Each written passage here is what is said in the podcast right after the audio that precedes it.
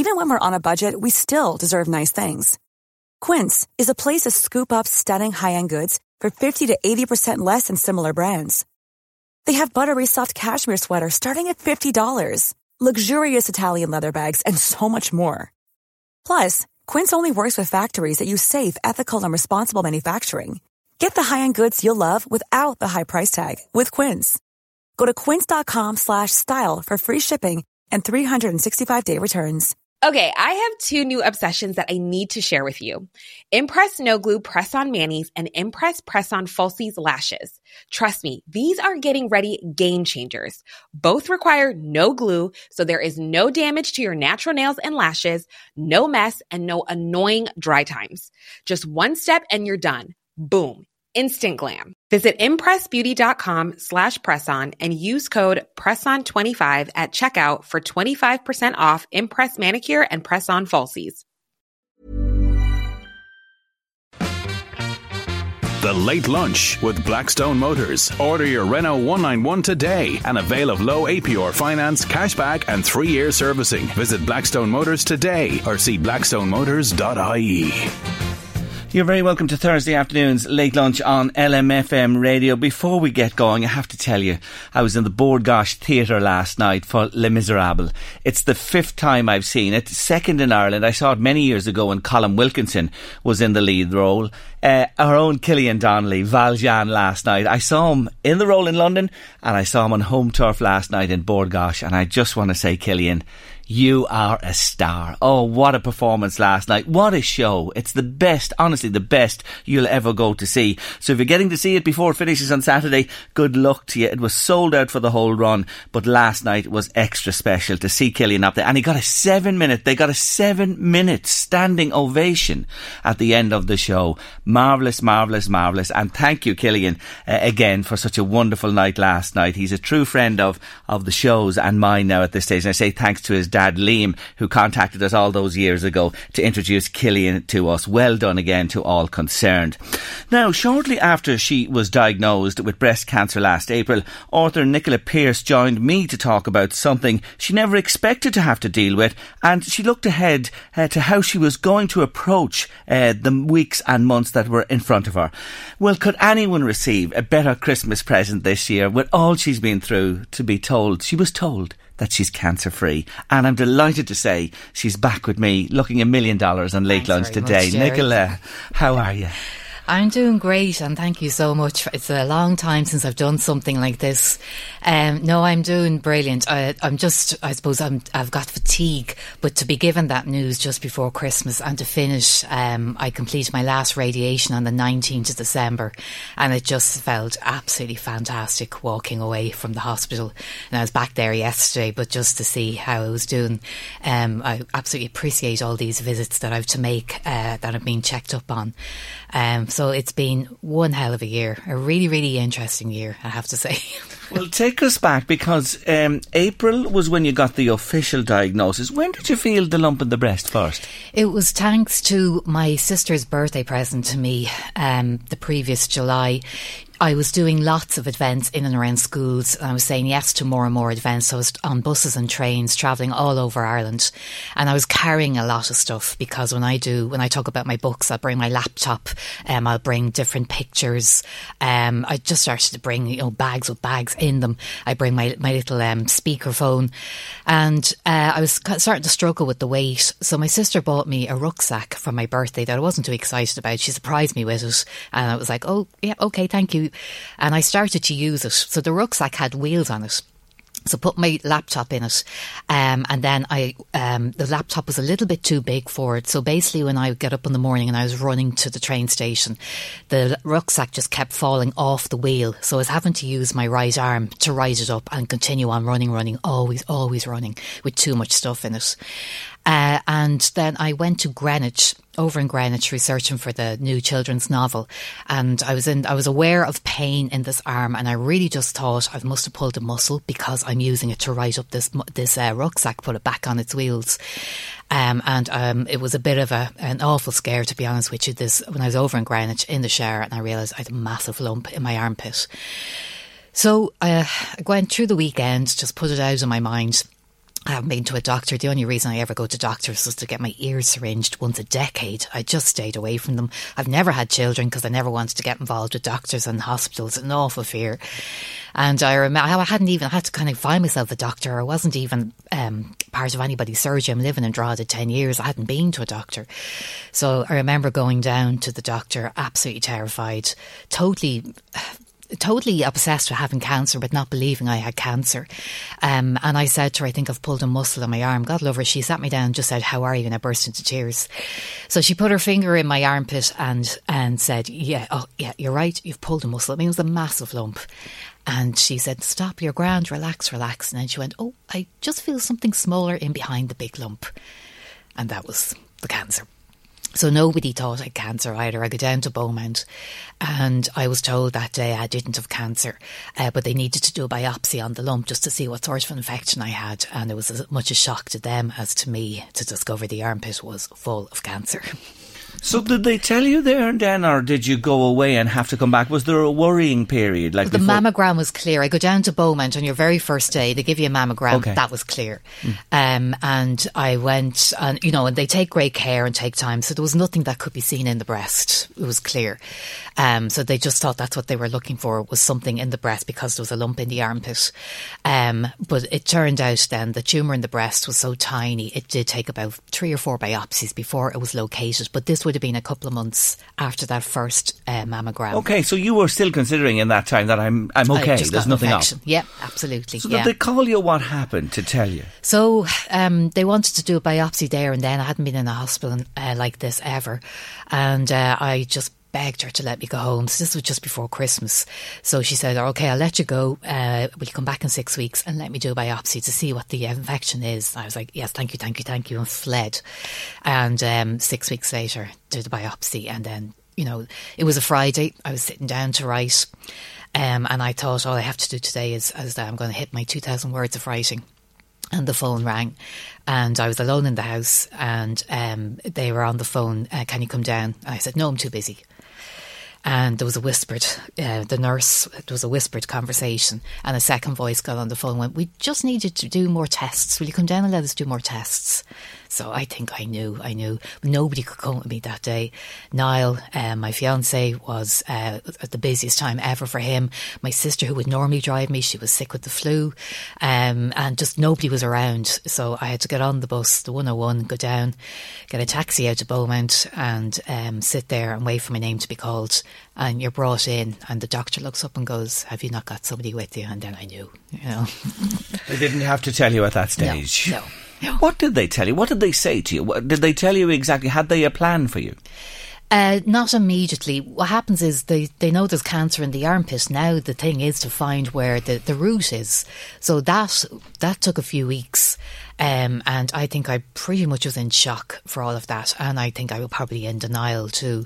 So they're more worried than I am because I still think I probably kind of sailed through those first couple of months, not really understanding what was going on. And I think the shock kind of cushions you and protects you. I remember I would be walking down to the shops and I felt like I was wrapped in a blanket and nobody could touch me. Everything, the world was just soft around me. I couldn't really hear things. It was kind of was on mute, and that I think is um, very natural reaction, and it kind of helps. It does help to cushion, I think, the blow. Kind of carries you along for a few weeks until, uh, while, meanwhile, they're busy biopsying and trying to find out where is. They got really worried because it was a few biopsies that still hadn't found where the source was, and I didn't realise this was a big deal. Um, but I absolutely implicitly trusted um, everyone I met, Beaumont, Lourdes. Um, you know, I couldn't. I hear all these bad stories about the health system. My gosh, I just have nothing but just they were just fantastic. You know. So they do locate it. Have you surgery? Have you d- surgery? I had stage? two operations. Yeah, I um. So the first operation didn't work. They want when they take out the tumor, they want to see a healthy ring, um, and that just wasn't the case. So I started uh, chemo, knowing that I'd have to go back in and have a second operation on the breast. Now I have to say I didn't lose my breast, and I'm the only person that I know of all these women that I've gotten to know through the Gary Kelly Centre. Um, I'm the only one that I know I haven't didn't lose my breast. It's just a lot smaller than the other one, but that's grand. yes, and I'm sure that is a significant thing for anybody yeah. or any woman. And I know that's where in the future they're working towards, if they can at all, yes. to minimise, you know, uh, what they have to do in terms of removal. Um, But you did lose your lovely hair. Yes. Did that happen shortly after the chemo began? Happens uh, far quicker than I expected to. Yes, I think I had. Um, so basically, my chemo was um, two months of intense um, chemo, so that's called AC, and then you go down onto three months of Taxol, and Taxol is lighter. Taxol is once a week. The AC is once every two weeks because this is a heavy chemo. And basically, I think coming up to the second round of the AC, I again it was a, everything ha- happened on a Friday. When I think of last year, 2018, everything happened on a Friday. Friday morning, stepped into the shower, knowing that it was imminent, knowing I was going to lose my hair, but I cannot describe to you the shock when you're shampooing and you take your hand down and your hair, your hands are covered in hair. And it's just falling out, long lengths of hair just falling to the ground. Um, poor Niall walked in, pretty much came back from work. Uh, I think he was even shocked. I just walked down the stairs in a daze. He had to go up and sort out. I couldn't clean it or I couldn't do anything, couldn't look at the shower. Um, but then, you know, it's, you're just going with it. You have to. You've got to embrace it. There's no other way around it. I think possibly I even struggled more losing my eyebrows uh, than the hair. The hair is easily covered. The eyebrows, bit difficult. Um, and the eyebrows didn't happen for ages now. It was kind of really more than halfway through the chemo before the eyebrows, the eyelashes, the hairs in your nose go. So then you're constantly getting nosebleeds every time you go to leave the house. You look at your, you kind of look at the mirror, I'm grand. You still, you go to walk away, you look again, nope, there's nosebleed. Um, and it's all this little stuff that you wouldn't um, be expecting. So all these little surprises keep popping along the way. You see, you're synonymous with your hair and the colour Yeah. of your hair and have been for years. That's why I ask you about that. Yes. But let me tell listeners today, and you will see the pictures after the show and uh, in, in a little while when we Mm. post them on social media. You look beautiful. You have the most beautiful grey hair and it's so gorgeous. And may I say, it suits you beautifully. Thank you very much. It really does. It really does. You know, you talk about upsides of things, Yes. but I think you have a total new look as well. That's really fantastic. Thank you very now, much. this year, we needn't put any colour on it. You mentioned there the heavy chemo moving Yeah. to the lighter. You had radiation I as did a well. month of radiation. This couldn't have been easy. I can't honestly say that it. Um, I mean, I know I should say yes, it was horrible. It wasn't. I look back last year, and I'm going to get emotional, but I discovered that. Um, how caring that people can be. I mean, with the doctors, the nurses, I did my chemo in the Lourdes. Now, Beaumont were kind of looking after me, and I asked could they do my chemo in the Lourdes so I could walk to the ward um, and get my chemo, and that was that little bit of independence because elsewhere I was having to be driven here and there. I don't drive, uh, and I, you know, I was so well looked after. I got to know all the nurses in the Lourdes. I got to know the other patients in Beaumont. The same. The doctors, the nurses were just wonderful, and then. I, couldn't understand why I had this need to start writing about what I was going through on Facebook. I had never put anything personal on it before. Um, normally, Facebook and Twitter was for talking about the books, and I just had this urge to share what I was going through. And it was that first thing of just sitting down and writing. It has been 24 hours. I, I was told I have breast cancer.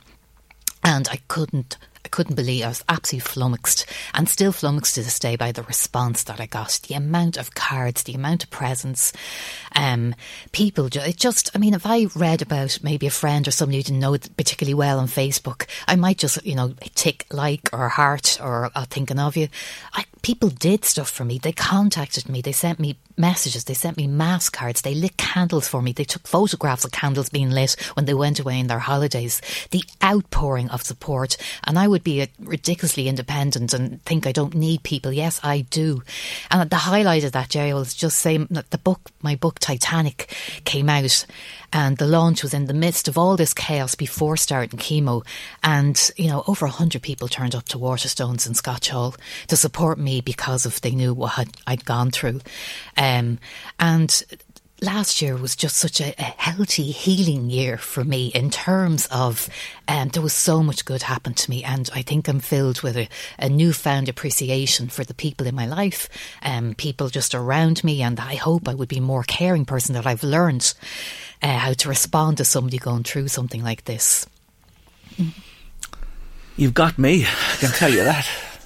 Never mind yourself listening to what you've just said there because it all comes down to people, doesn't it, Yeah, at the end of the day? really and the love and the friendship in our lives. Is there anything else? Yeah. Absolutely the, the, most important thing. And I want to throw out words for the Gary Kelly Centre.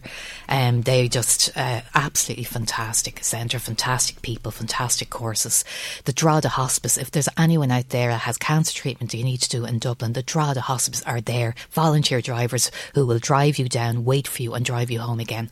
Th- those two things absolutely saved my life. Aside from family and friends, Niall, my fiance, I never mentioned him. I never think to mention him. oh, you've mentioned him a few times. You might be conscious of it there, but I've heard him mentioned on several times, and I know he's been such a big part of, of yeah. this journey for you as well. Isn't she just the most fantastic woman you could ever meet in your life? And I really mean those words. Nicola Pierce is with me on late lunch. At Christmas, she was told she's cancer free. She's been through some journey. We're getting lots of messages of good wishes for you, Nicola. I'll just uh, grab one of them here yeah. before we move on. It says, Gerry, I'm in tears listening to your guest. What an amazing lady. What a remarkable story. Well done, and I wish you all the very best oh, for the future. Lovely. Thank you so much for that lovely message. 086 1800 658 if you want to comment and get in touch with us on the show. You're over the hump, as they say. Yes. But there will be close care for you yeah. going forward. Are you on medication? I am. I had to um, was pri- uh, prescribed uh, tamoxifen to take, um, which I struggled a bit. I filled the prescription and then carried it around in my bag, um, and thank goodness again it was just I the Gary Kelly Centre. I was there one day, and Aideen is the director, and she's just brilliant. I'd gotten counselling from her, and I just said, I'm really struggling with this. Um, the thing was, I hadn't taken chemicals or hadn't, you know, since chemo, and I just felt, you know, I've gotten really healthy. I've ch- transformed my diet. I'm drinking two litres of water a day, and the idea of taking a tablet every day for the next five years, which, you know, has a 40% success rate of keeping, keeping the cancer away. Um, and I was afraid, you know, silly stuff, I guess, putting on weight, my skin breaking out, and getting married at the end of May, um, which is my gigantic big carrot to keep going. Fantastic. Um, yeah. yeah. And um, but you know, it's you kind of focus on the bad things. You have to be told, you know, there is um, possible um, side effects. But thanks be to goodness, again, I'm lucky. I've taken. I'm about six weeks now taking it, and I haven't experienced any any of those side effects.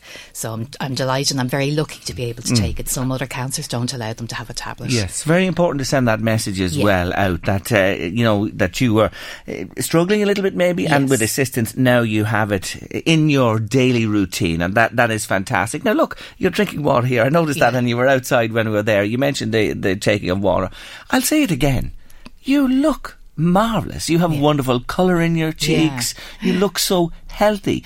Yeah. What have you changed? Just I'm interested for, in, uh, on the dietary well, I have to be honest. Um, I loved alcohol. I loved going out two, three nights a week, and that has all stopped.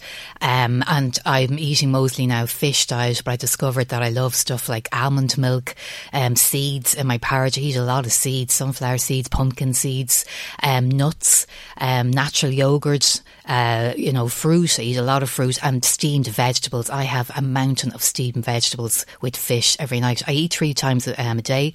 I never lost my appetite. I never lost my taste for anything. You know, I kind of was hoping I wouldn't like chocolate so much. I'm still having my one treat a day. Um, and New Year's Eve, now we had champagne.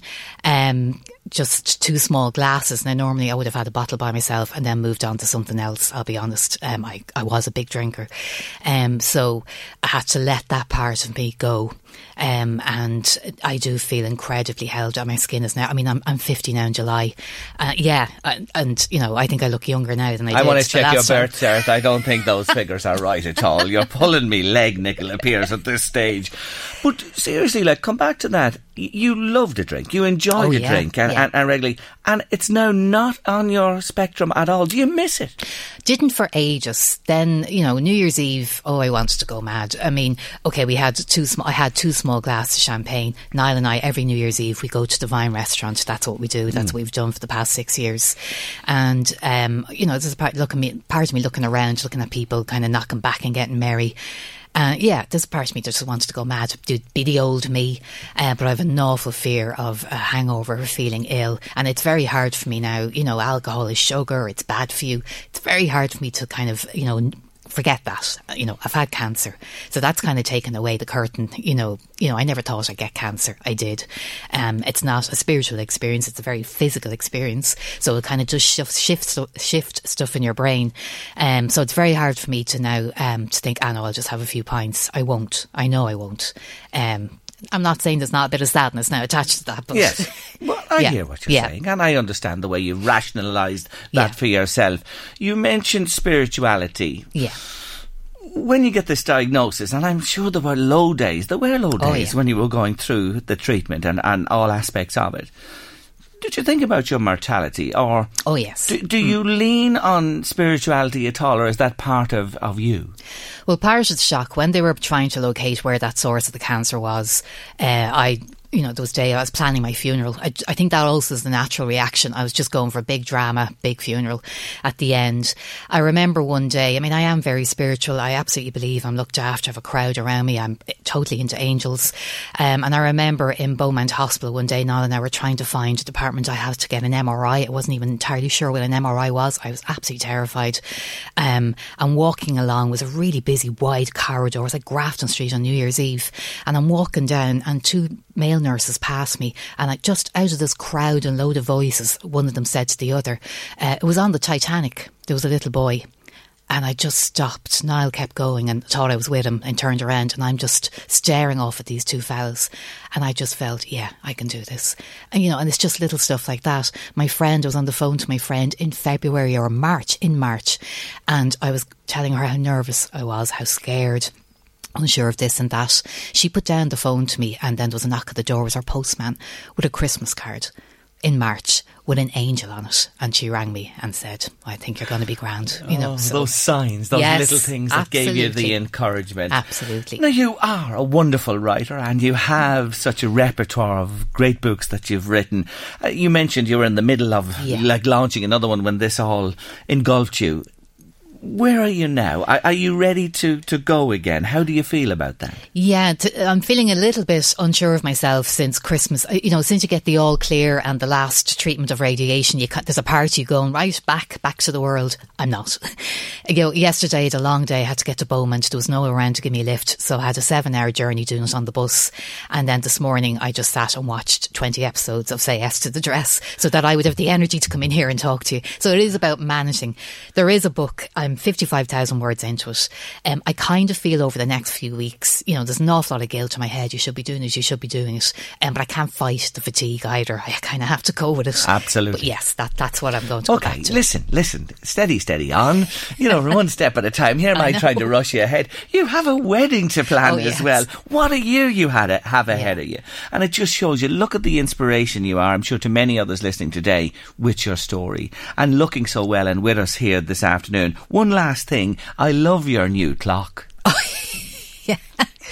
I uh, I just love anything to do with books. So I I went on. I kind of searched the shops. I couldn't see anything, so I did Google. I looked for a wall clock with books on it. Um, and that, if anyone wants to go onto my Twitter account or Facebook, I've put it up. Put it up actually on my bookshelves, so you can kind of. It's hard to see it, but yeah. yeah. And check it out because it foxed me because I couldn't figure out because you have it in front of yes. your house is all books. Yeah, it's in. And I said, is this a see-through clock that the books are behind, or, or is the books in the clock? So I just wanted to clarify that today. Thanks for telling us. You're inspirational. You're wonderful. I'm delighted you got such great news. Have a great 2019. You, Looking forward to your wedding, and we'll meet again through the year, I'm sure. But for the moment, Nicola Pierce, well done. Oh, thank you and so lovely much. to see you again. Thanks today. for having thank me. you. The Late Lunch with Blackstone Motors. Order your Renault 191 today and avail of low APR finance, cashback, and three year servicing. Visit Blackstone Motors today or see blackstonemotors.ie. Not long to go now, and you've met two of them over the last couple of days. Yes, Anne Mead and Donal Waters are participating in Lose Weight and Feel Great 2019 in association with Integral Fitness and Leisure. Everybody raring to go. I was talking uh, to the girls from Integral uh, this morning. They were in doing their advertising, etc., and they are really up for this this year. So, who may you ask, or will you ask, you won't ask much longer, is the third participant this year. Well, you know her very well because she's been a friend of Late Lunch for many moons. She was at our birthday party on Monday last. She's been in here giving lots of advice to mums for years. Uh, what to do with their children on holidays at Christmas time, where to go, how to dress them, communions, confirmations, you name it. Are you getting, are you getting warmer? Do you know who I'm getting to? She's also been part of our Women with Opinion panels and she's never short of an opinion, is she? Yes, third in this year is Siobhan O'Neill White from mams.ie. Hello. I'm short of opinions right now. I have one opinion. What did I get myself in for here now? What have I done to myself? well, look, we are thrilled to have you with us this year. I'm delighted. I actually We am. really I'm are because you you you are a representative of a huge segment of the Yep. listenership to this radio station mm-hmm. and this show as well. Well, look, at tell them a little more today about yourself. Siobhan O'Neill White hmm. is a mammy. How many children have you? I have four. And you have teenagers now at this stage, have you? Now, let's not start off on a bad footing today. let's not talk about them. Can we talk about the two little ones that will still love me and hug me and they still love me? The two teenagers, not so much. Um, although, actually, my husband got me a Fitbit for Christmas and my teenage daughter set it up for me. And she was very complimentary with the weight she put in for me. So she's not all that. She was a good stone and a half under. So thanks very much for that. What happens with them? Just as an aside for a moment, Teenagers. it's as if a switch, Switch. goes at Yeah, an age, the isn't devil, it? the devil. What- literally Is satan really? is in my house like literally they can flick on a switch they can just be I mean, uh, one of them is after the two of them after taking a stretch, and I bought one the, the, my daughter new school skirts there last week, and they I ordered them online and they arrived, and in they came. Tried them on, and down they're too short. Flung at me and up to the bedroom and slammed the door. I'm actually, tr- do you know what? I'm not joking. I am actually trying to find a company in Ireland that makes doors for your house that can't be slammed. I'm actually not joking, and I haven't been able to find one. I want to have non-slammable doors. Slow closed doors, Yeah. no matter what force is used behind them. You get I it in cabinets, but not doors. I'm Okay, telling you, there's okay, a well- there's a market there. Well, there's there's something for somebody Yeah. out in late lunch land to Yes. consider this afternoon. So you have two in the teens and Yeah. two younger ones as well. So Yes. you're a busy mum, you have school and all that Yeah, goes yeah. with that as well. Um, about you and through life and Hmm. exercise. Tell us your history. What, Have you have you when you were growing up? Were you involved in sport yourself? What did you walk? Well, when I was younger, um, I, I'm a girl, obviously. So when I was a teenager, girls in sports weren't we weren't really encouraged and supported. That's Okay. the truth. Now I loved football and I played it, but we were never really encouraged. In school, I played basketball, and I'm only five three, and so I was told you're not going to be any good at basketball.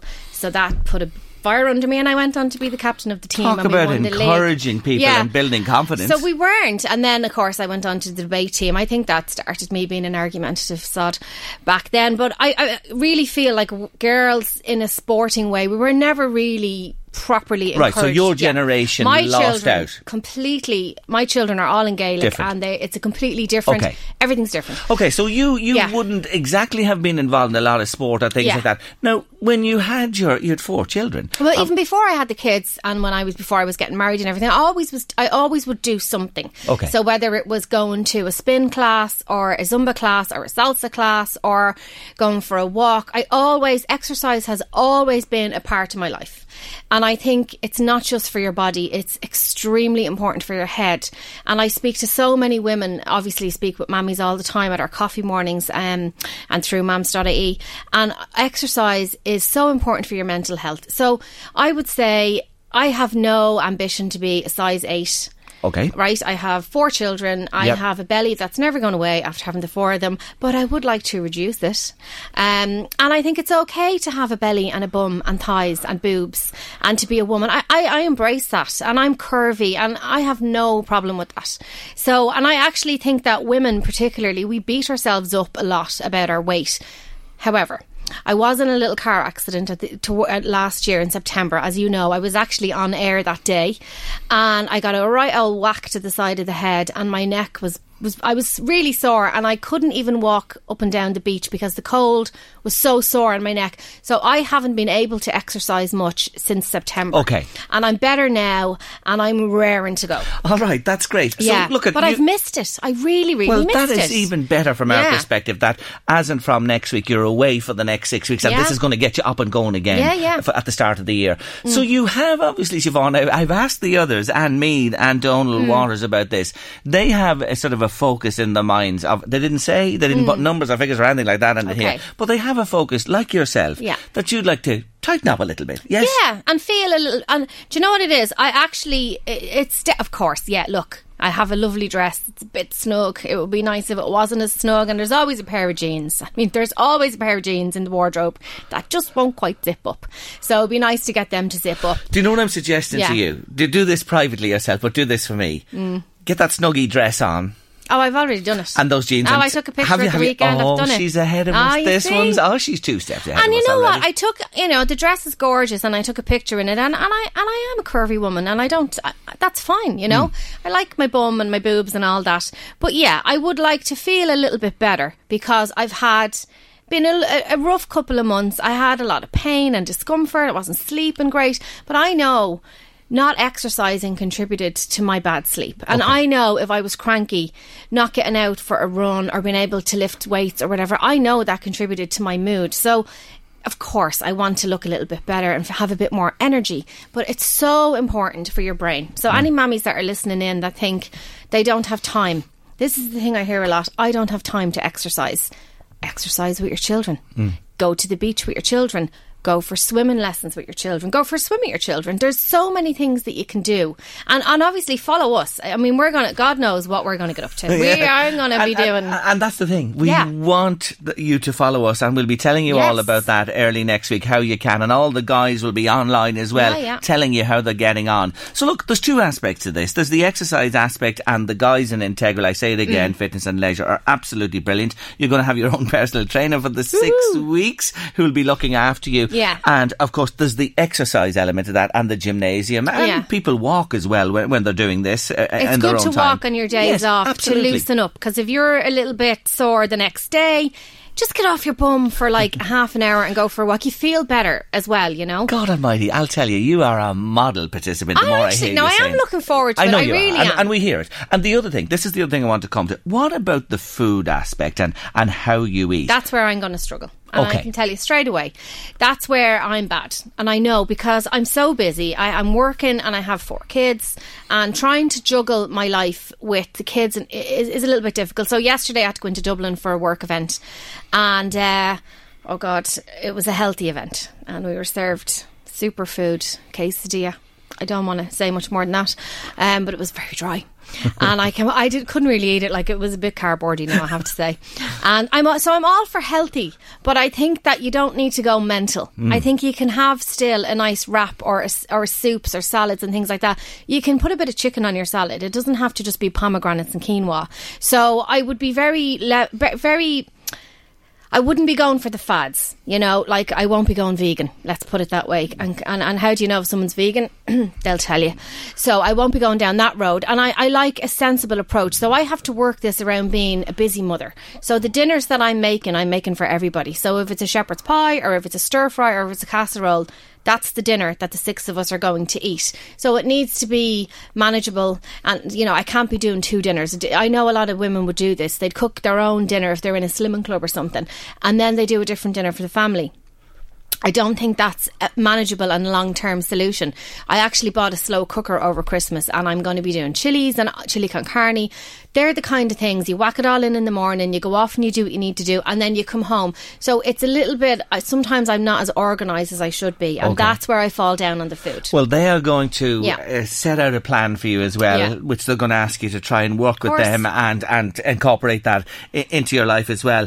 Back to the clan. I know your husband is your greatest supporter. He's with you all the way. oh, he's doing it. What- Oh, he is doing it. He knows he needs to do it. he's the fifth participant that won't be featured, but Yep. he, he's going to be doing this. You heard this today. I said it to him last night. I said, Your gut is going to benefit from this as much as mine is. And he got into bed and he said, Oh, Jesus, I'm going to be doing this. I said, yes, you bloody well are. Drop and give me 20. So, um, That's press ups, by the way, she's talking about there Yeah. at 2.15 in the afternoon If on we're talking about 20, it's only press ups. That's all he'd be doing, or maybe a few crunches. So he'd be doing it with me. But actually, my kids are brilliant. And we would often go for a walk on the beach or whatever. And they're really, really supportive. And, you know, a couple of times I'd go for a jog on the beach and they'd come with me and they'd be like, Mom, you're slowing down. You're not going to get rid of that belly if you go like that. You know, they'd be, we'd have a bit of crack. Yes. So my family are all very active, and I think that's going to, um, yeah, like Dave plays over 35, 45 football, and the state of him when he comes home at nine o'clock, he's big red face for an hour. But he only does that twice a week, so he needs to up his exercise as. God, well. the poor man. What have we walked him into inadvertently through this by bringing you in? But I'm only kidding. Ah, he's well Just back to the because worry. we started off talking about the teens, and I suppose the Yeah. little ones, and they're well, they're all well aware of your public profile and persona Oh, yeah, and that yeah. as well. They know you're you're going to do this intensely for the six week the teens, and they're right behind you. They won't be slamming doors or. Well, they'd be slamming the door to get me out of the house, the teens. But the other two, like my two little ones, are so adorable. They're the kind of kids that on a Friday night when I'm going to be on that couch, unable to move, probably, they'd be like, "Mom, will we do your hair for you? Or will we rub your feet for you? Like, they're so sweet. But then on, on the days where I'm not going to the gym and we go for a walk or something like that, they'll be with me. Of course. Um, and, and they'll be part of it. They're very encouraging. The way. Ella's been on to say, tell Siobhan to get sliding doors. They won't slam them. Oh, I think they can slide the sla- uh, slam the slide as well. Uh, to be honest with you, We Ella. if we get them, we just won't put any WD 40 on them so they can't slide. as, as, as stiff as possible. Yeah. Anyway, you've heard it all now from Siobhan. Well, not at all. You've heard a good bit of. Mm. She's painted the picture of who she is, what her challenges are, her family life, what she hopes, and we want to wish you all the very best for the next six weeks. I'm going to be with you all the way. Mm. Yeah, for the you six are weeks. From the sidelines, laughing. Yeah. no, no, no, no. would I laugh? I Yes, you bloody would. so serious. Anyway, we wish you well. We'll see you for the weigh in on Monday. Yeah. Okay, all going well. So we've met and me, Donal Waters, and today Siobhan O'Neill White. We have one more gentleman to meet tomorrow, and a lot of people out there I know will know him. He'll be with us after three o'clock on Friday on late lunch, and then we will have our famous four for 2019 to lose weight and feel great in association with Integral Fitness and Leisure. For the moment, Siobhan O'Neill White from mams.ie. Thank Talk you. to you soon. Thanks, Gerry. The Late Lunch with Blackstone Motors. Order your Renault 191 today and avail of low APR finance, cashback, and three year servicing. Visit Blackstone Motors today or see blackstonemotors.ie. The new series of First Dates Ireland broadcasts tonight on RTE2 at half past nine. It's been a roaring succe- success for the uh, national broadcaster and everybody who are fans of the show looking forward to the new series. But before it airs at all, there's a big, big story developing and it revolves around a young man from Drogheda. His name is Cian Cooney and he joins me on the line. Good afternoon, Cian. Good afternoon, Gerry. Thanks so much for taking our call. Let me ask you this first of all. I look at these uh, reality TV shows and ones such as First Dates. Did you apply for this? Did you go looking to participate? Yeah, yeah, yeah. Uh, whatever possessed me uh, this time last year, I kind of applied for a few things. So uh, I jumped on the Roses Tralee escort this year as well, and uh, and then I was on first base. Yeah, so So they Yeah. took you. They took you on board. So you applied for a number of things, and this one came up trumps. What's the process? Do they, the right? How do you apply? Do you email? You write? What do you do first? And then is it an interview before they decide? yeah, so you kind of you fill out your you fill out your application form. It all works out, and then you go for uh, you go for your re interview, uh, which is the kind of video you see before the date, and then uh, luckily from that they uh, they found a match. So. Okay, so you found a match, but not an ordinary match, Mr. Cooney. This is the strangest first date I've ever heard of. Tell our listeners what they can look forward to this evening. It's a double trouble for you, is it? Absolutely, yeah. I kind of uh, I walked into the restaurant and I, uh, I I got a bit of a fright, all right. Um, so much so that I kind of I forgot her name. Nobody's letting me down for that, but uh, yeah, it, it was quite cool. I walked in and uh, Mateo was lovely, looking after me. This is Delia and this is her mum. I And- don't believe it. A mother with her daughter on the first date. You are joking me. Yeah, I didn't know what was happening. I didn't know whether I could tackle both of them or what was going on now. So. Did you not feel like saying, hold on a minute, this wasn't in the contract? They never told you, did they? Did they? That she, the mum was going to be there? I literally hadn't a clue who the person I was meeting was, so uh, let alone her mum. So uh, yeah, yeah. So look, okay, you're a decent lad, obviously, and you're a gentleman, and you say hello. Delia O'Malley was your date. Okay, fair enough. But mum comes along too. The mother, Amy, is sitting there with a, what, what did she say to you? How did she explain this? The the daughter. Just couldn't like we we we we stood there for a minute, and I was just so confused. Um, and then the barman came out to break the silence, and we just we we ordered a few uh, Jaeger bombs. So uh, that kind of broke the silence, broke us in. But it was just it was it was hectic when once we get down to the table. Thea was explaining that uh, yeah, uh, her mum was looking for love as well. So uh, that's what we did. Yeah, we, we really enjoyed it. Um, and her mum was so sweet as well. She's an absolute sweetheart. It's that time of the year. Your vacation is coming up. You can already hear the beach waves, feel the warm breeze, relax, and think about work. You really, really want it all to work out while you're away. Monday.com gives you and the team that peace of mind. When all work is on one platform and everyone's in sync, things just flow wherever you are. Tap the banner to go to Monday.com. Hi, I'm Daniel, founder of Pretty Litter. Did you know cats tend to hide symptoms of sickness and pain? I learned this the hard way after losing my cat, Gingy. So I created Pretty Litter, a health monitoring litter that helps detect early signs of illness by changing colors, saving you money and potentially your cat's life. Pretty Litter is veterinarian developed, and it's the easiest way to keep tabs on your fur baby's health right at home. Go to prettylitter.com and use code ACAST for 20% off your first order and a free cat toy. Terms and conditions apply. See site for details. Many of us have those stubborn pounds that seem impossible to lose, no matter how good we eat or how hard we work out. My solution is PlushCare. PlushCare is a leading telehealth provider with doctors who are there for you day and night to partner with you in your weight loss journey. They can prescribe FDA-approved weight loss medications like Wegovy and Zepbound for those who qualify. Plus, they accept most insurance plans. To get started, visit plushcare.com slash weight loss. That's plushcare.com slash weight loss. But the mother was actually looking for a date herself. Yeah, yeah. And she says, look at this hunky toy boy from Drogheda who's after walking through the door. Oh my, oh my, this is certainly sauce for the goose tonight, isn't it? To see what happens. That's exactly it. Okay, so listen, the, the, the date, the date went ahead. Yes, you, you sat down and went through the usual, had a bite to eat, chatting away.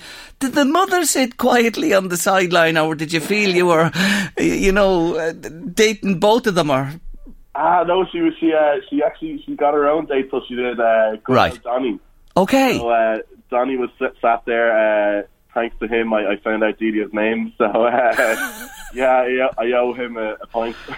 you certainly do. So anyway, in the heel of the hunt, the mum was paired with somebody else, and you were free to engage solely with Delia. exactly, exactly. Yeah, yeah, yeah. So it was great, and uh, they were absolute. They were, they were gas crack all together, you know, because uh, the two of them, uh, the two of them can sign language, so uh, they had a bit of. Uh, Communication going on. Good and I didn't know stuff. what was happening. And you didn't know, of course. Well, sure, look at they're close, the mum and daughter. Where's Delia from? Uh, Dina's actually from out in Bray, so she is. Um, Oh, from right. the States, so she is. She's from the States originally, but uh, she lives out in Bray. So yeah, yeah. Okay, so she's on the dart line. You could get to her quick enough from Drogheda, that's for sure. But we can't say, and I'm not going to, I, I don't want to say what happened at the end of the day because that's uh, to be found out by watching uh, First Dates tonight uh, when it airs again at 9.30 on RTE2. In general terms, just uh, to give us a feel for it, a good experience, positive, you enjoyed it, you took something away from it, yes?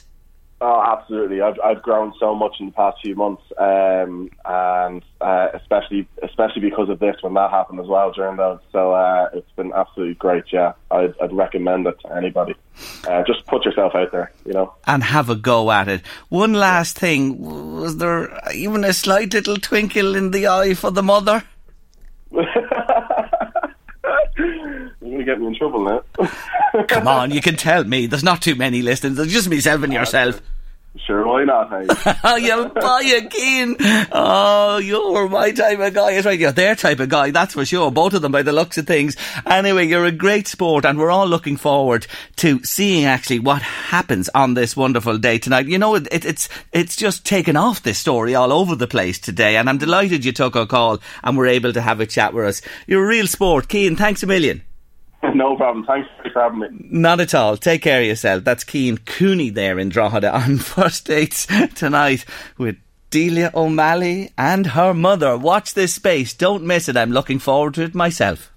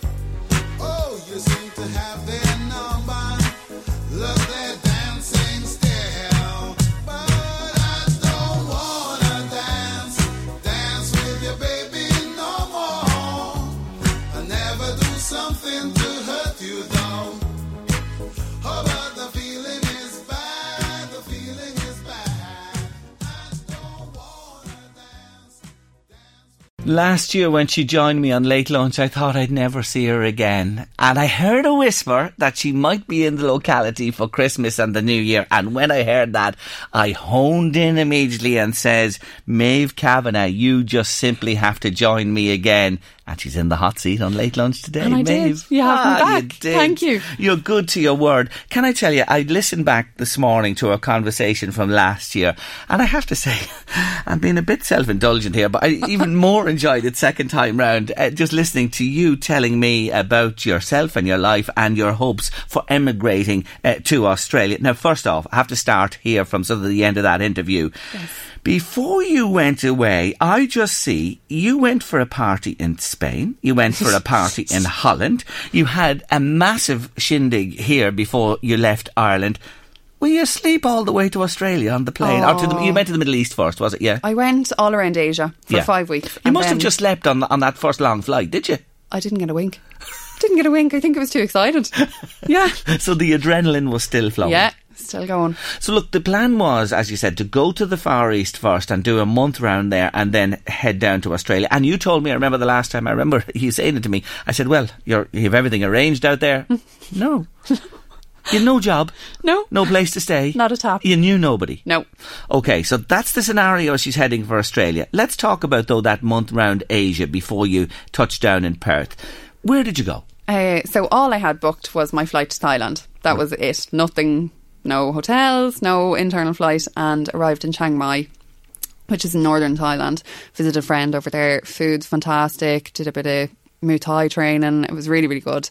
Went on to Vietnam, uh, Cambodia, and Bali. So I did five and a half weeks. All in all, it was unbelievable.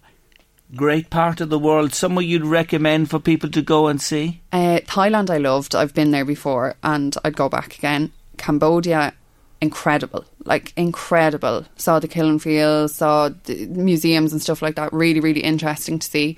Um, don't think I'd long enough there. I'll definitely go back. Vietnam, mm, wasn't my fave. It was just. It was very, very busy, and I think kind of a girl on her own wasn't the safest maybe country. But Bali spent nearly three weeks there traveling around the different parts, and that was just beautiful. It's Like, supposed to be oh, heaven on earth. Heaven. And that's the way you describe it Absolutely. as well. You mentioned that safety thing when you when you are a young woman uh, travelling on your own as well. In those other countries, you felt safe, secure, no issues at all. No issues. I'd walk home at night. Everything in Thailand, people are just amazing. Um, Cambodia's the same. Bali's the same. I don't know what it was about Vietnam. You just, you know, when you're not vibing, and Yes. just And your gut tells Yeah. you, Maeve, it's as simple as that. Yeah. Now, we know you are a bodybuilder and you're into your personal training and that. Yeah. Were you able to, you know, when you're, you're moving about those countries, were you able to find a place and people Yeah. that you worked with? Yes. Yeah, Google Maps was my best friend. uh, in Thailand, I did a few Muay Thai classes. That was intense, um, unbelievable training. Vietnam, there was yeah, gym beside me. Cambodia, unbelievable, real old school gym like goals was like years ago, and uh, Bali, sure, there's classes everywhere and really, really good fitness stuff. Yeah. What about the language uh, and, and communicating with people? How did that work? Uh, again, Vietnam probably the hardest Most to difficult. get by. Yeah, Mm. definitely. And the food mm, wasn't for me, but everywhere else, I think was fine. They have a They're grasp so of English. to- They're used to tourists and people travelling as Yeah. well. Okay, so you get that wonderful uh, Far East experience out of the way and then you Mhm. head on to your new life in Perth in Australia. So when you touch down, come on, you had some arrangements made then at that stage. I did, yeah. you? I had some arrangements then. Um, so I was staying with my other half when I got there first and just got settled. And I think I landed on the Wednesday night, and in the Tuesday morning, I was in work. So I just had the weekend off and straight into Perth life. You had a job. Yeah. And that is an office job, is it, that you have there? Yeah, I'm just in the office at the minute. That's my kind of Monday to Friday thing, and then I have my online coaching on the side as well. So Okay. And is it ultimately your aim to evolve into, you know, you being your own do fitness full time. Yeah, person, for sure. your own business, and all that type of thing is what you want to do. Yeah. Hey, that other half you mentioned there, was he on the scene before you left Ireland? Uh, yes, yeah, ca- yeah. He was. We got back together when I got to Perth, so everyone said it to me, and I was adamant. No, it wasn't happening, but of course it was. So What's um, his name? Gary. Gary. oh, Gary. He might be listening to this podcast at some stage. Oh, he'll Gary. kill me. Oh, she's pining for you. I know Christmas and the New Year was lovely here, but just look into her eyes and she can't wait to get back to Perth. So you two went out here in Ireland. He went out. Did he? Um, did he go first? Has He's he been, been, out there there nine long? years. Yeah, How long? Yeah, yeah, nine years. Yeah. Oh my God! Yeah. This is even a more remarkable story oh, than it's I like thought. a movie. Yeah. So you went out with him before he went there? Did no, you- not before. Not before. We met online. Funny story. Then met in Croatia when we went to a big music festival. Then booked holidays to Dubai. Then I visited him in Perth, and then I moved to Perth. Yeah, yeah. Oh, listen, this is incredible. Pretty woman, move aside. She's in studio with me today for sure. Holy God Almighty! Yeah. So there you are. You have your your man in Australia. You're working. What about the move now? I suppose it's a little easier when you you're in a relationship there and you have somebody close to you. What about your circle of friends? Have you have you made friends quickly through him or or what? Yeah, well, I didn't want to rely too much on him and kind of, you know, like rob his friends. So I definitely wanted to do my own gang. And I'll tell you what was the best thing ever Instagram. Because so many girls who had already moved there had got in touch if I need anything, if I want to go for coffee when I get there. Like they've been so, so good to me. So I have a great gang now. And they're all Irish. I know no Aussies, like all the Irish girls who've emigrated, and they kind of found themselves like a lot of their friends had moved home. So they're delighted kind of with, you know, new people coming over. Yeah, Somebody really new nice. on the block. Yeah. So the benefits, and I know you are. I, I said to you last day you were here. You have built up a substantial and now even a greater following on Instagram because you are a regular uh, person there. You know, you can only go in every day and expect to see something from Maeve Kavanagh in there for sure. So that has facilitated and enabled you Yeah. to settle in. Yeah, it's been unbelievable. Like, there's so many positives to Instagram. Like, it's not just pictures. Like, Mm. re- I've made really good friends from it. You post a lot when you're working out in the gym. I do, and when I'm eating, which is most of the day. Yeah, That's two nice aspects to your life, isn't it? Come back to that eating thing again, because when you work as hard as you do and lift as much weights and put in as much time, it does. I want to come back to that. It, it takes a lot, does it, to fuel that engine to keep you in top condition? it does. I'm forever hungry. Always. The lads in work just can't believe it. Every have you not eaten an hour ago? I have. so, what do you start off? Just, just for someone who does what you do and the amount of uh, bodybuilding and exercise you do, what would a typical day be? What would you eat for your breakfast? Um, Well, now I'm five weeks out from comp now, so Uh, yeah. I mean a little bit less than I usually do, but like stuff like turkey bacon, eggs, toast. Like I don't give up a lot of food. Everyone can't get over. it. I have ice cream, I have pancakes, I eat out. Um, so I'm all about flexible dieting and not being too restrictive. So you don't really restrict you, but you start off with a good meal in the mornings, always. Yes. My favourite meal has always been, will always be breakfast. I would eat that breakfast, lunch, dinner, any time of the day.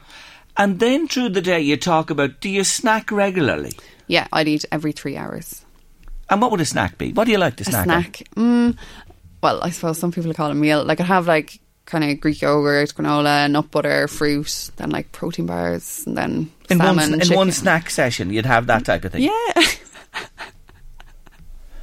I'm just wondering, are you trying to work an illusion in front of me with that body there? And and, and those and, and then what about is there a lunchtime and a dinner time in your day as well? Yeah. yeah. Like I'd have salmon and veg, and then I go home and have like chicken and loads. So you eat a lot? I do eat a lot, yeah. A lot of, you mentioned a lot there: fish, chicken, meat, proteins. A lot of proteins in your diet. Yeah. Lots of protein, You're lots not of carbs. ca- uh, you- oh, look, give me the carbs. Yeah, they're not going anywhere. Pastas, breads, things like that. Love bread. Every day. Mm. Every day. But you see, I see you. You are working to burn this off. I think that Yeah. is probably the key with you. If you have somebody who's not doing a Maeve Kavanagh, No, no. It definitely doesn't work if you're not uh, training. But yeah, like once you're training and keeping active and Yes. Yeah. So you need to fuel the engine, and at the same time, you're burning it off on the other side. Now, you let a little whisper there when we were talking a minute ago. Five weeks out Yeah. from what? Tell us what's happening in five weeks. So in five weeks, I'm doing my first um, Australian competition. So I did one last year in April here, and it's happening in Perth in five weeks. So very excited. And then in nine weeks, I'm doing the Arnold Amateurs in Melbourne. So that's going to be a huge show. Yeah. And this is your bodybuilding. You displaying what you've done with this Yeah. temple of yours and What how I you. hope I've yeah managed to better the last few months. I tell you Yeah. one thing. Looking at your Instagram this morning, you've Yeah. certainly, you've certainly done done your bit. Will you stay there a few more minutes with me, please? Isn't she fantastic? I just love chatting to her. Maeve Kavanagh is home from Perth for a wee while, anyway. When you're running into this competition, you mentioned you have two coming up when you go back to Perth. You, you, the step down in your food. You were telling us how much you actually go through. How much then of a variation are you dropping off a lot of the eating nearer to the competition? Um, so this time I'm doing a little bit differently. Uh, whereas I was flying the last time, so time wise, I just didn't have enough time to go back and do a lot of cardio in the gym, so I cut the food quite dramatically. Um, whereas this time I'm doing a lot more cardio a lot sooner, and the food hasn't been suffering too much just yet. But when I get back to Perth, it'll, there'll definitely be a few hundred calories gone. Uh, How have you fared here at home? Obviously, you just picked up with your training uh, w- when you touched down here for the Christmas and New Year. Yes. Yeah, like I train in Integral, and then Boyneside is open on Christmas, so that's fantastic. I was in Christmas Day and uh, Stephen's Day and everything. Uh, yeah, so Do you work out most days? every day. Yeah, every day. You don't take a day off. Uh, yeah, well, one, one or two, but I still have to go in and do cardio on those days. So And now, when you're really intensely working for this, it'll be seven days a week. yeah, twice a day, five days. So, do you go in before work in the morning, go to work, and then Yeah, pick it up in the evening yeah. time? Yeah. It's some commitment, isn't it's it? intense. It is. It's tough, and it's definitely not for everyone. Like it's, it's. I suppose you can make it quite restrictive. I'm lucky that I have a great coach and that we do the flexible dieting. So when I've been at home, I can have the meals out and I can, you know, fit treats and Mm. kind of if I wanted a glass of wine with family, I can have that, um, which is great. But I know obviously you can you can do the bro diet and have your chicken and broccoli five times a day, but that's just no, You'd get bored of that, wouldn't no, you? you go insane. I'd feel sorry for my Labrador times getting Yeah. those nuts every day of the week. That's why I have to give him a little treat now and again to make the, the poor fella understand that life life is worth living. Um, we'll come back to you know the competition end of this, and I did say this to you before when you were with me. Um, you know, there's, there's extremes in this bodybuilding thing. Mm-hmm. You're not into that extreme element of it. No, so what I do is bikini fitness. Mm. Um, so that's kind of the entry level, and it's more of a kind of toned, defined physique. It's not about size and muscle mass, so to speak. Like it's not like bodybuilding where they're just you know getting very big and very lean. Um, The Yeah. tan is the other thing we touched on. Oh, They- yeah. You do get deeper, more bronzed as you get nearer the event as well, because that is a key part of it. You must have that just right. Yeah, yeah, it's really important. Um, it takes you about a week to get it off. How do you get this tan? Is it sprayed on? Do you go into beds? What way is your tan? A spray on tan? Um, so last time I got sprayed at the event. Um, Okay. But you can you can do it yourself as well. So I'm going to give it a bash doing it myself this time. DIY. yeah, DIY. Yeah. And is it is it difficult to get rid of it? You know, afterwards, if you want to tone down the. Oh, it, honestly, it took me a week and I had to soak in different bath bombs and oils and scrub and yeah. To It's get tough. back to yeah. normal But you just have to be super dark. so. Yeah, yeah. You, you're an ice cream fan. You mentioned all you love, aren't you? You, Yeah. you really love I your ice love cream. I just love it. Shout out to Ismu. I didn't get them down to them this time, but Oh, yeah. they, they know you well. They, They know. As I think I said to you before, Yeah. they'll probably name an ice cream after you. When are you going back? Sunday. Okay, so that's nearly upon us. But you have a big day. Is it tomorrow?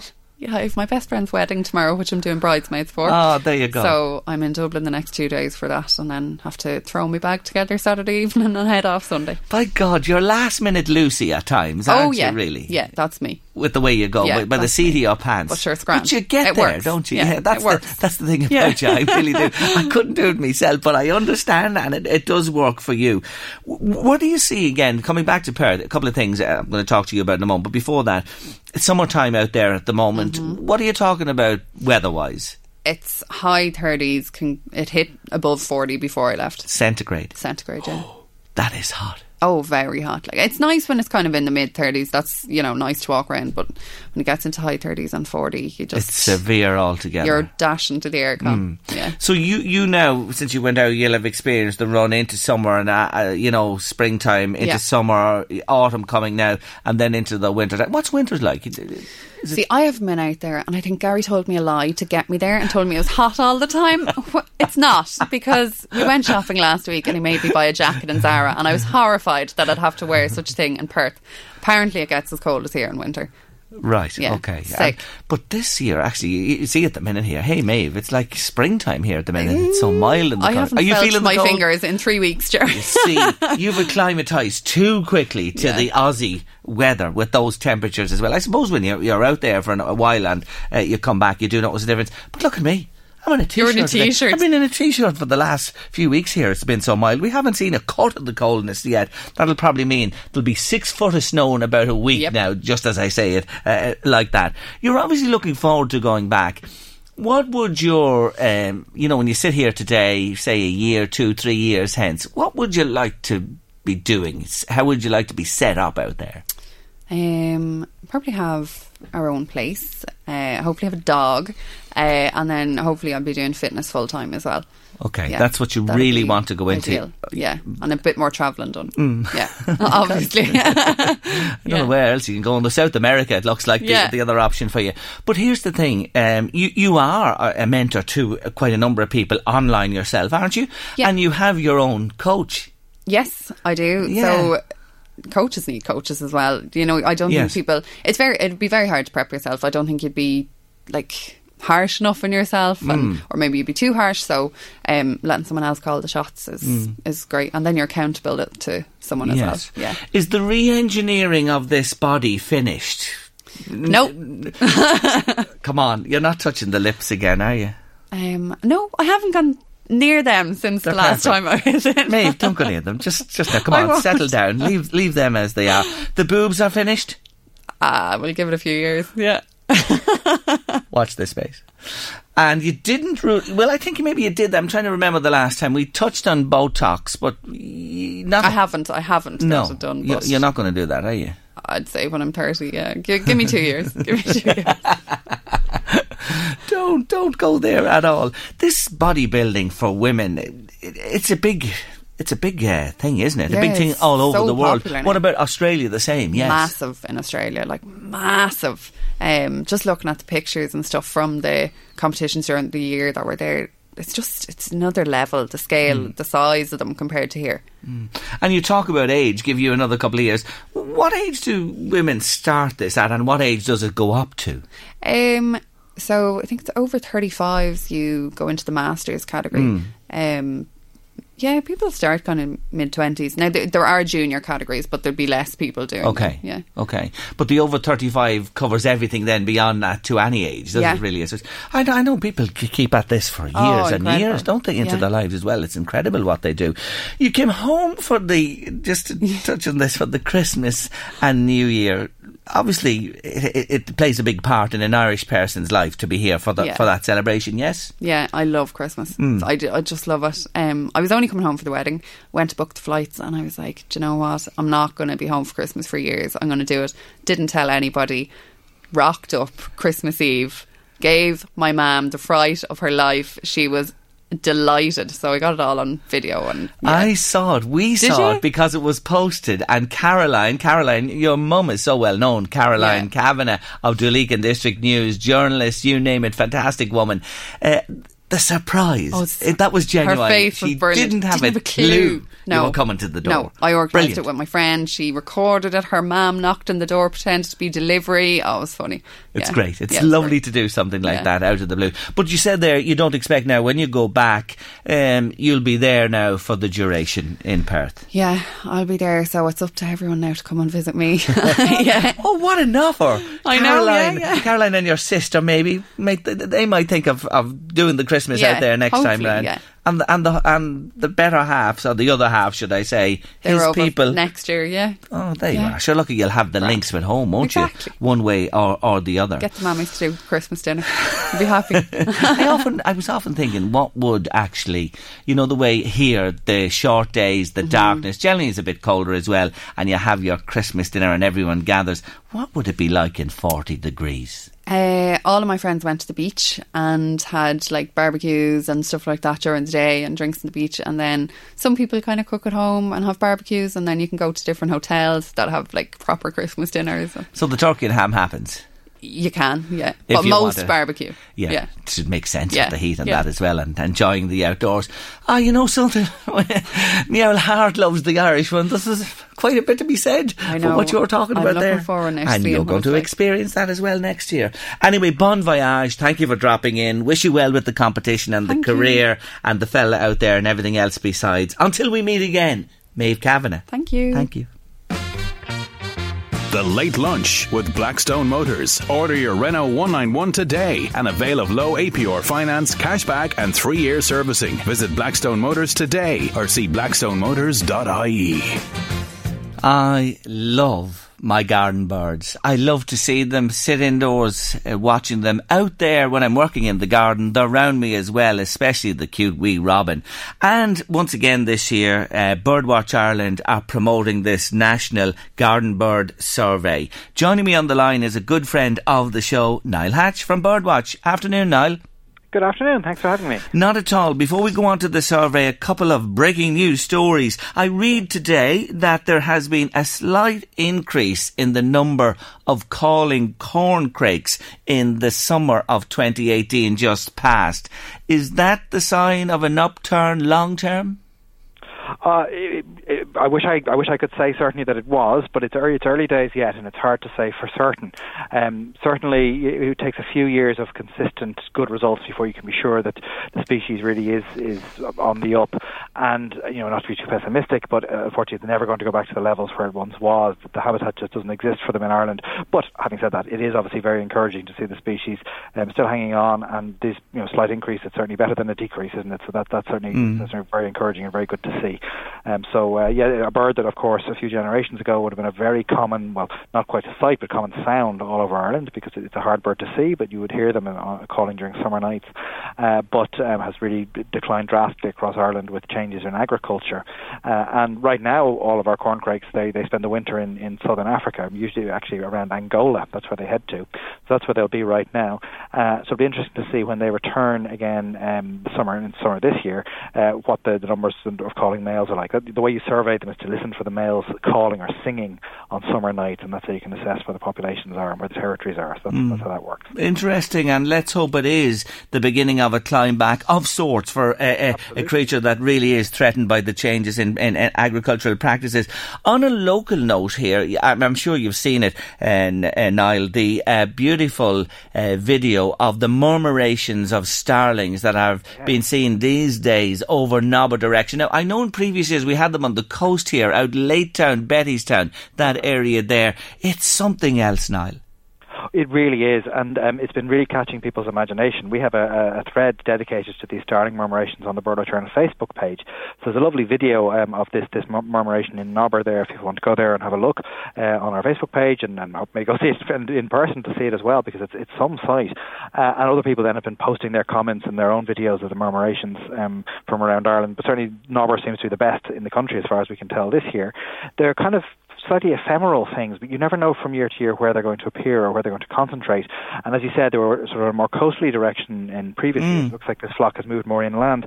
Uh, so it, you know, it's something that, that it happens only this time of year, only usually in December and January are the peak months for it, uh, and it's always just before dusk. So you'd want to be there a few minutes before sunset to, to really see the spectacle.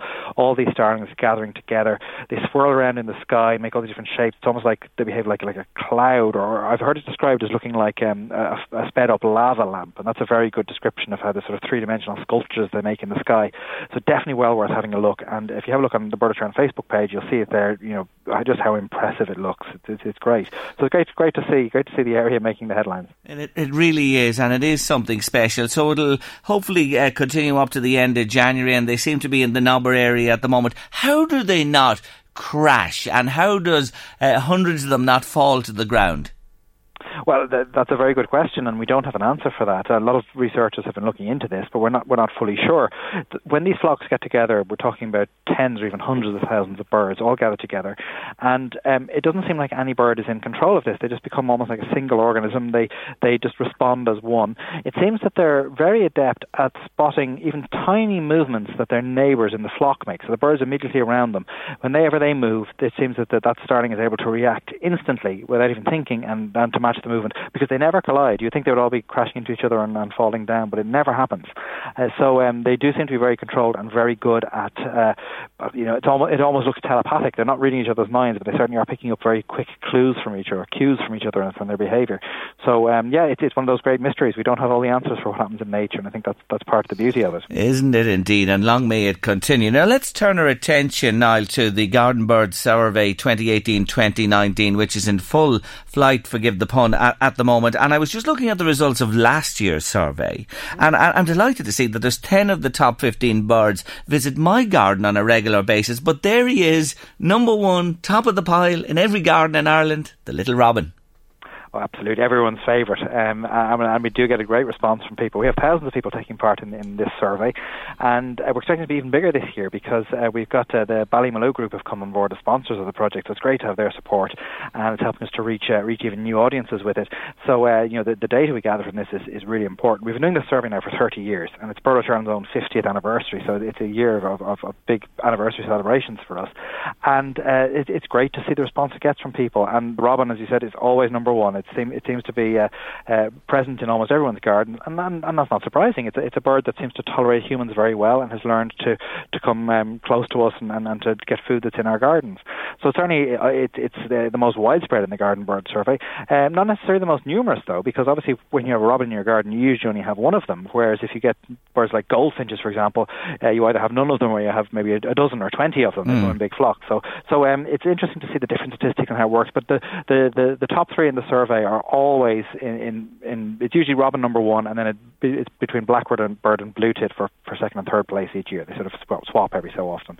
Uh, but so so it's, great to see. But also we're seeing you know there's over 50 different species of bird regularly visiting people's gardens in Ireland now. So there's great diversity out there as well. It's very interesting. It really is. Uh, the other one I want to mention, and I, I saw them again today. There's at least one pair, maybe two, and they were feeding on the last of, of, of the berries on a mountain ash that have hung on on my trees for some reason. Ah. Is the garden thrush, and they're beautiful. The, the, the thrush. The song thrush, should I say? Song thrush, yeah. which is the most typical one in a garden. That's right. And they they rely very much on berries like that, particularly when there's when there's cold weather. Um, the, the weather has been relatively mild uh, so far this winter, uh, which might might explain why some of your berries were left until now because the birds were able to find other food. The song thrush's favourite food of all is snails, and if it can find ready access to snails, uh, it'll happily eat those, and they will be its preferred food. They really only switch to the berries when they can't find any other alternative.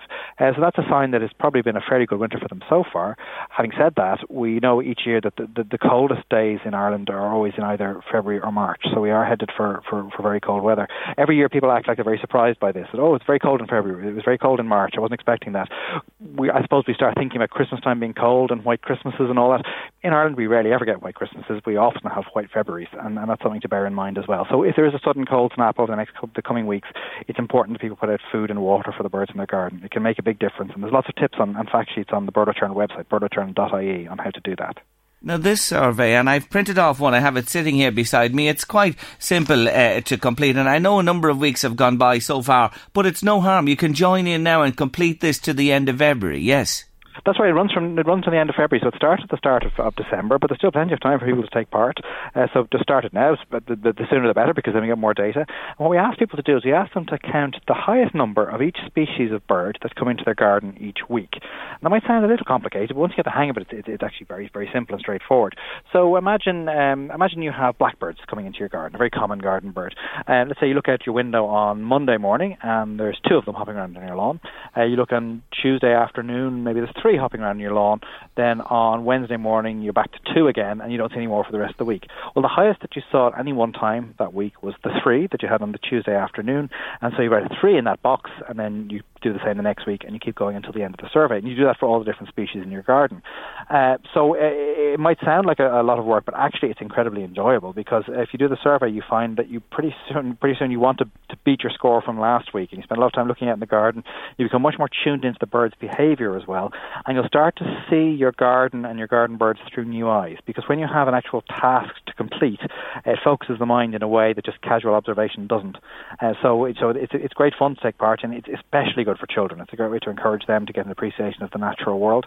And then, of course, the data that we receive through this survey uh, that really plays a big role in helping us to decide our conservation priorities, seeing how the, the, the, the different species are reacting to, to things like climate change, um, how they're reacting to food shortages, all of these kind of things. So we, we learn a lot of information from it, and you just can't beat, you know, having that sort of resource of literally thousands of people doing all this, they're gathering all this data for us. It's, it's, it's spectacular and exceptional. And the link is on Birdwatch Ireland's website. That's right, birdwatchireland.ie. And there's two ways you can, you can do it. Uh, you can um, you, you can print off the form as you have there and fill it out on paper, or there's an online survey portal. You just register for that uh, with a password, and uh, then you can fill in your details online. And also for for Birdwatch Ireland members, uh, a copy of the form was sent out within the, the, the issue of the Winter Show magazine Wings, which went out in in November. Uh, and if anyone joins Birdwatch Ireland uh, as a member, we're always looking for support. You get a copy of the, the garden bird form sent out to you as well with your membership pack and, and information on how to do it. And joining Birdwatch Ireland, of course, it's a great way to support those birds uh, yet again. Anything we can do to, to help them is, is very much welcomed, and joining Birdwatch Ireland is a great way to do that. And it's simple, and as I say, go and do it. It's only 50 euro, and you'll get the magazine, and you'll get updates, and you'll be alerted to everything that's going on, and you are supporting something that's truly wonderful. Coming back to the robin for a moment, I was uh, yeah. planting garlic uh, round the shortest day of the year in my back garden, just a, a wee bit uh, to have it hopefully on the longest day, uh, and there were actually, I, I never saw it before. You know yourself, they're very territorial, but there were three robins uh, uh, around me. And honestly, Niall, one of them would nearly come to your hand to take the food off it. Well, that's the, the that's sort of the secret to the robin's success. They've learned that we humans actually aren't too bad. We're not that dangerous, and so they can um, exploit food that's close to humans, and other birds aren't brave enough or tame enough to come that close to us. So this strategy has worked very well for them. It gives them an advantage, and uh, I've been getting reports from quite a few people saying that they have two or three robins in their garden at this time of year, and that is unusual. That that that's that's not not very normal at all. We're getting lots of reports of, of many birds singing at this time of year too. It's normal enough for robins to to sing in January. They're, they're the only bird we have that sings throughout all 12 months of the year. We're also getting, though, reports of song thrushes and blackbirds and wrens and dunnocks even singing at this time of year as well, and that is very odd. Uh, so it seems that the birds are being triggered to go into breeding mode a bit early, and that might be why you have more than one robin in the garden. It could even be, you know, a, a you know a female and two males who are mm. trying to, to trying to impress her, or something like that. It seems like the breeding hormones are being triggered in a bit too early this year, and of course, if the birds then start to nest early, and then there's a sudden cold spell, we get you know temperatures below zero, those eggs or those chicks won't survive. So, um, so when we're starting to see the effects of climate change on birds, which which is it's thought this may well be, um, then it's it's worrying. Uh, so um, you know, so, so we can tell a lot from the common birds in our gardens very often people think that an organisation like Birdwatch Ireland, who you know who, who works on conservation and, and on bird surveys, that would think might be, only interested in the very rare birds, you know, the, the, the really scarce species that need a lot of help. In fact, we're just as interested in the very common birds because we can tell a lot more about changes to the environment by assessing changes in their population, which are actually much easier to gauge than when you're dealing with very rare birds. So through the Garden Bird Survey, we can see changes in robin populations, blue tit populations, goldfinch populations, and we can we can recognise that in a way that we never could for rare species because it's just so much harder to get observations for them. You wouldn't get so many observations in from the general public, so it, it, it's it's very useful. To give you an example there of the goldfinch, we're seeing that it's the 30th anniversary of the survey. When we started the Garden Bird Survey 30 years ago, goldfinches were present only in 4% of Irish gardens. Last winter, they were in over 80% of Irish gardens. Uh, so, or at least people taking part in the survey. And that uh, that's a real change over the course of th- just three decades. We're yes. seeing a real shift in their populations, for example, for, for the better. Uh, but other birds are not faring quite so well. So the songthrush that you mentioned is a bird that's been slowly but surely declining. Uh, and it seems affect like pesticides and pollutions and destruction of hedgerows, that, that's had an effect on that species. So we're telling we can tell a lot from this from the data, and, and the robins, of course, as you said, they're, they're always top of the table, and the ones we hear most about. They're in, in over 99% of Irish gardens. Oh, it's great news on the goldfinch front, and they are the most beautiful board you will see in your back garden. Niall, I wish you well with the survey again. I encourage everybody, as many as possible, return the numbers because it's so important to get that data together. And again, I say, do join Birdwatch Ireland. 50 euro, the best 50 euro you'll spend this year, I promise you. And you'll be in the loop. If you love your feathered friends and wildlife, you'll do that as a, a promise for 2019. Niall, thank you as always for joining us on the show. My pleasure. Thank you so much for having me. Talk to you again soon. Take care. That's uh, Niall Hatch there from Birdwatch Ireland. Brilliant guy. Love talking to him on the show uh, about bird life. He's just a brilliant, brilliant guy. And by the way, those robins, I'm not joking you, they uh, did almost come to your hand to take food. But you know what they were at? I turned over the ground a, a wee bit to put the garlic in, and there were lots of worms on the surface, and they just had a beano. I think it was like caviar in the middle of winter. Uh, those wee worms for the robins in the garden. Don't I love it? There's nothing to beat nature. Anyway, we're off uh, for the uh, evening now on Late Lunch. Eddie's up next with the drive, and we'll be back with the final Late Lunch of the week tomorrow, Friday, at half past one. Until then, take care. The Late Lunch with Blackstone Motors. Order your Renault 191 today and avail of low APR finance, cashback, and three year servicing. Visit Blackstone Motors today or see blackstonemotors.ie. Hi, I'm Daniel, founder of Pretty Litter. Cats and cat owners deserve better than any old fashioned litter. That's why I teamed up with scientists and veterinarians to create Pretty Litter. Its innovative crystal formula has superior odor control and weighs up to 80% less than clay litter. Pretty Litter even monitors health by changing colors to help detect early signs of potential illness. It's the world's smartest kitty litter. Go to prettylitter.com and use code ACAST for 20% off your first order and a free cat toy. Terms and conditions apply. See site for details. Planning for your next trip? Elevate your travel style with Quince. Quince has all the jet setting essentials you'll want for your next getaway, like European linen, premium luggage options, buttery soft Italian leather bags, and so much more. And is all priced at 50 to 80% less than similar brands. Plus, Quince only works with factories that use safe and ethical manufacturing practices. Pack your bags with high-quality essentials you'll be wearing for vacations to come with Quince. Go to quince.com slash pack for free shipping and 365-day returns.